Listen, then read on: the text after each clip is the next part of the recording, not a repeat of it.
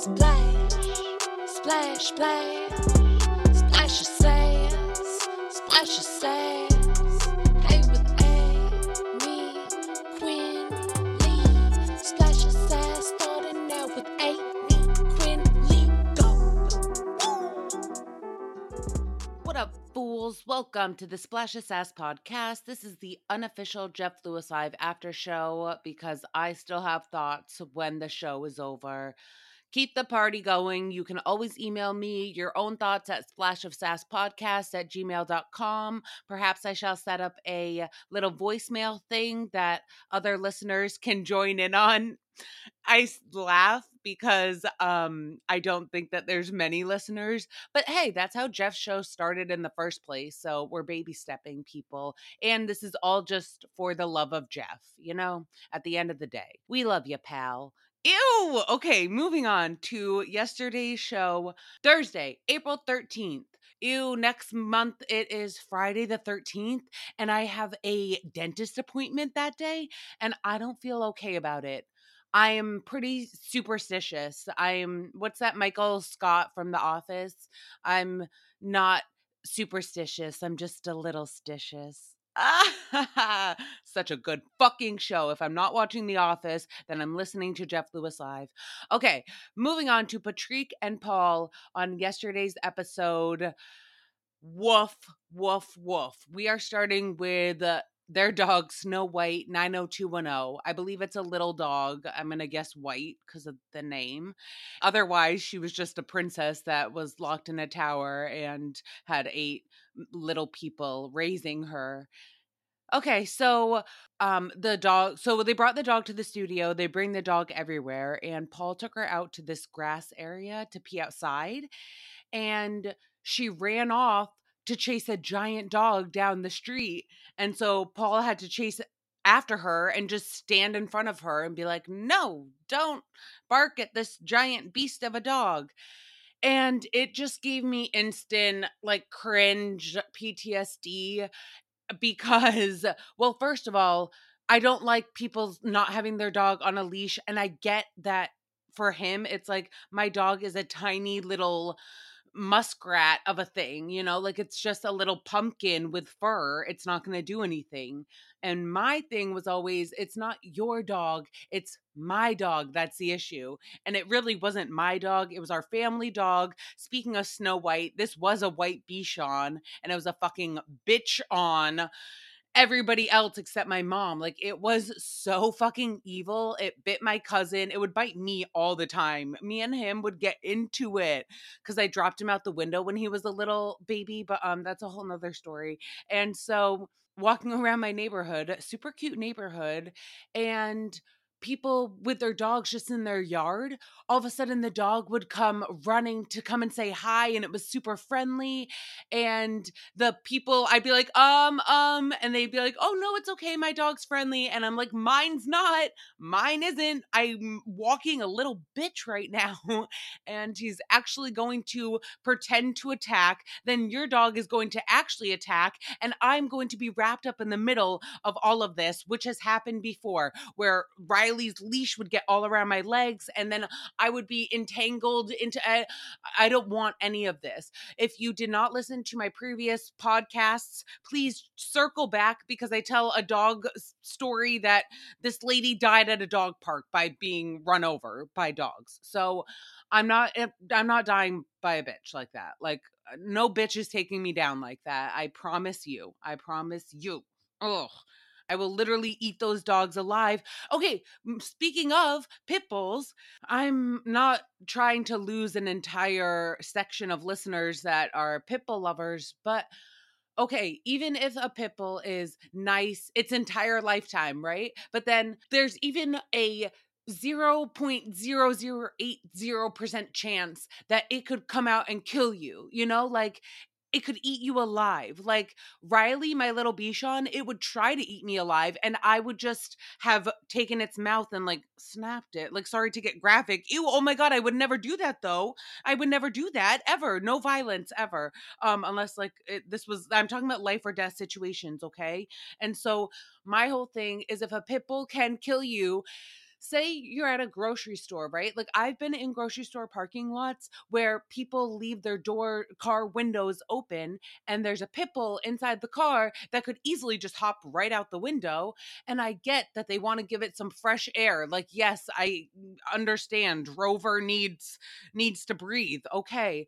But what if like, he smell, what if you smell wrong to him? Like, what if you are the zero percent chance of you had a meat, something fall on you? I don't know. Like it was raining, cloudy with a chance of meatballs and you got some extra meatballs in your pocket. I don't know. Like what if it just leapt out and killed you? And I don't, my whole thing is like, I just don't get why we have beasts out in the world that can kill us. I don't know. We need like bubble suits that just protect us from everything. Bubble boys. So I guess, you know, Patrick and Paul, they take Snow White nine oh two one oh everywhere. But all I'm saying is that if, God forbid, Snow White was to ever get into an encounter with an unfriendly dog, like, sorry, boys, but that's on you for not having a leash ever. You know, like, I get it if ninety-nine percent of the time it's all fine. I'm just saying if that one percent, God forbid, ever did happen, like that's on you, babe. So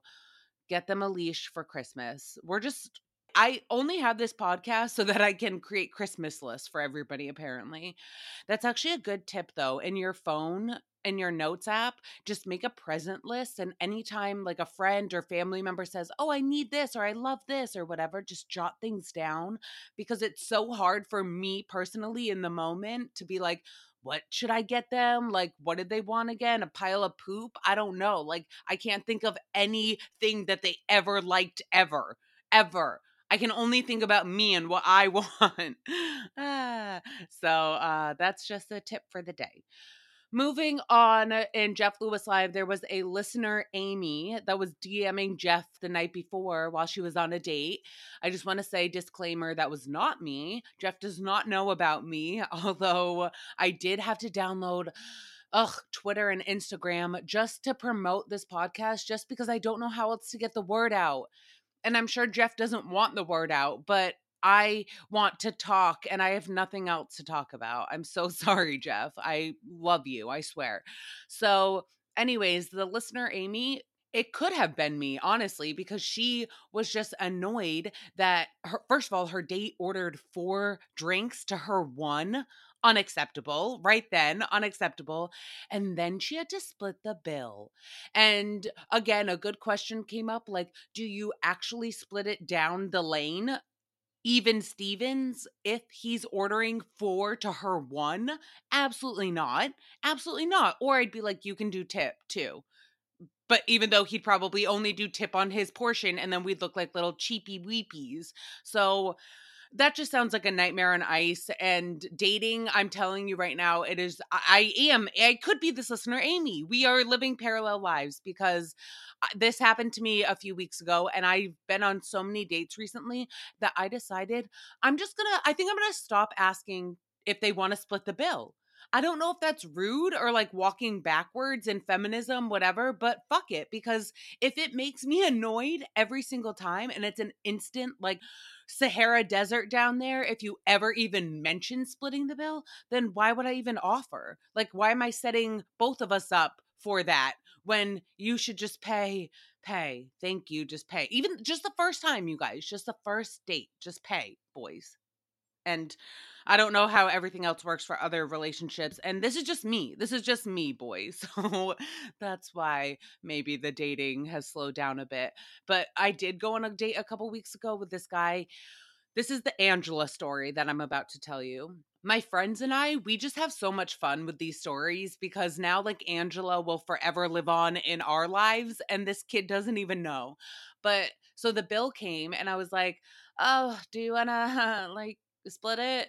And he was like, um, I mean, we can. Nope. Wrong right there. Wrong right there. Wrong. But then he fixed it and he was like, or I can get this one. And I was like, better, much better. Uh, but what I actually said was, okay, um, that sounds good. I'll get the next one. And then I was like, but don't worry, like we'll actually get a next one. It's not, I'm not just saying that to get a free dinner this time. And he's like, that's so funny because I was just set up with this girl, Angela, and told that she likes me. So we kept on going out to dinner, but then nothing would happen at the end of the night. Like she wouldn't kiss me or anything. And so after four dinners of her just getting free dinners, I finally was like, all right, Angela, like I, I'm done. I'm done. And she was like, do you want to go to dinner again? And I was like, no, Angela, I don't. I don't want to go out and pay for your fifth dinner. And I was just sitting there starting to like glitch out, you know, like I just started to like shake on the inside, and he had no idea. He thought the rest of the night went great, all of this. I never wanted to talk to him again. I politely ended it after this for a few other reasons. I can, there's, there are stories with this kid. But with Angela, how dare you tell me right before this, you were just about to be okay with me and you splitting the bill. Me and you, the girl that's sitting in front of you that actually likes you, that would do do things with you, unlike Angela. However, now that you just told me this story about you buying this bitch Angela four dinners, four dinners, and she didn't do anything. She didn't have to do anything. You didn't complain. You didn't ask her to go splitsies, and she wasn't even doing anything for four dinners, for four. So I get it, bro. You're tired of paying for free dinners. I get it. But guess what? You shouldn't have told me that story, because now that I know you bought Angela four free dinners and you wanted me to split the bill? No, absolutely not. Nope. You already treated Angela better than me. We're done. We're done. We're done. Sorry. You don't get Angela or Amy. Sorry. The A team is out. Out. Okay, moving on. Patrick got kidney stones. He's on OxyContin. He got shit-faced at Jameson's party because his mom told him that beer is healing. I very much agree with that. And this is so interesting, you guys. And this is, again, why I have a podcast, okay, about this. So Patrick mentions that Brandy's husband keeps on buying him drinks. And Jeff, we find out that Brandy's husband's name is Gavin, Gavin DeGraw. No, not DeGraw, but, but, um, interesting. Okay. So his name's Gavin. So he kept buying Patrick beer, and Jeff goes, oh, does Gavin agree that beer's healing? And Paul goes, I don't know if he agrees, but there was a lot going on with that guy.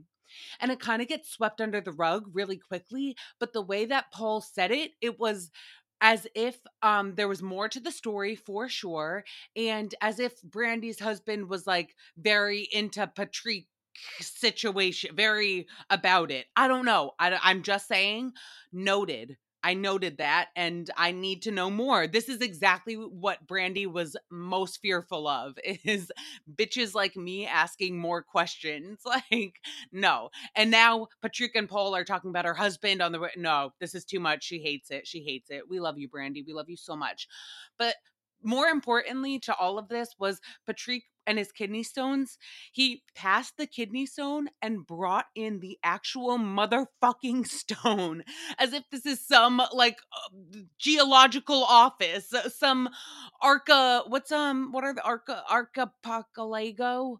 Oh my God, I am so losing every brain cell that I've ever not had. What is it? Um, an archaist, an uh, anarchist. What the fuck word? Um, all right. I just had to Google it. Archaeologist. That's so embarrassing. That's embarrassing. But even more embarrassing is Patrick bringing in a fucking actual, you could hit, hear the pebble hit the table. That was unacceptable. That was unacceptable. I hate shit like that. Oh my gosh. There was a girl in my high school. I loved her. She was so funny. And she sat in front of me in math class, and she would always have these weird medical things happen. And all of a sudden one day she had white balls falling out of her eyes. I do I need to repeat this? Like, I did not stutter. I'm not making this up. She had actual white balls falling out of her eyes. And when I say white balls, I mean like the little beans you would get in Beanie Babies, or like in a beanbag chair, uh, just like those little white, like, or like a little white styrofoam, just a mini little thing falling out of her eyes. I have no idea what the end result or why that happened, but can you imagine in my queasiness? I was supposed to be paying attention to fucking Sigma Chi, whatever trigonometry, tri co-star equals whatever, Sigma Chi, you're getting roofied. And so I could not even pay attention to the life of me. I wanted to vomit the whole time. And she would just collect them and put them into a Ziploc bag to bring back to her doctor for further testing. You guys, life has been so weird for me. This is why, again, fucking shit, I need a podcast just because who else? I just need to share these stories. Okay, one of the biggest things happens in this episode.